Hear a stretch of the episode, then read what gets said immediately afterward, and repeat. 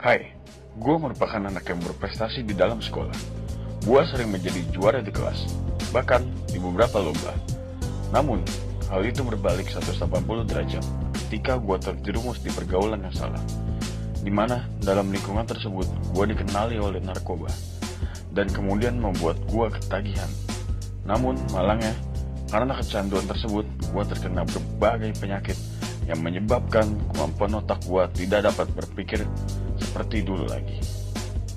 Sayangilah diri kalian dengan menjauhi narkoba, atau Anda akan menjadi contoh di atas. Karena narkoba dapat merusak hidup kita dan memiliki efek-efek yang berbahaya bagi tubuh kita. Pesan ini disampaikan oleh Badan Narkotika Nasional. Jakarta, bebas narkoba.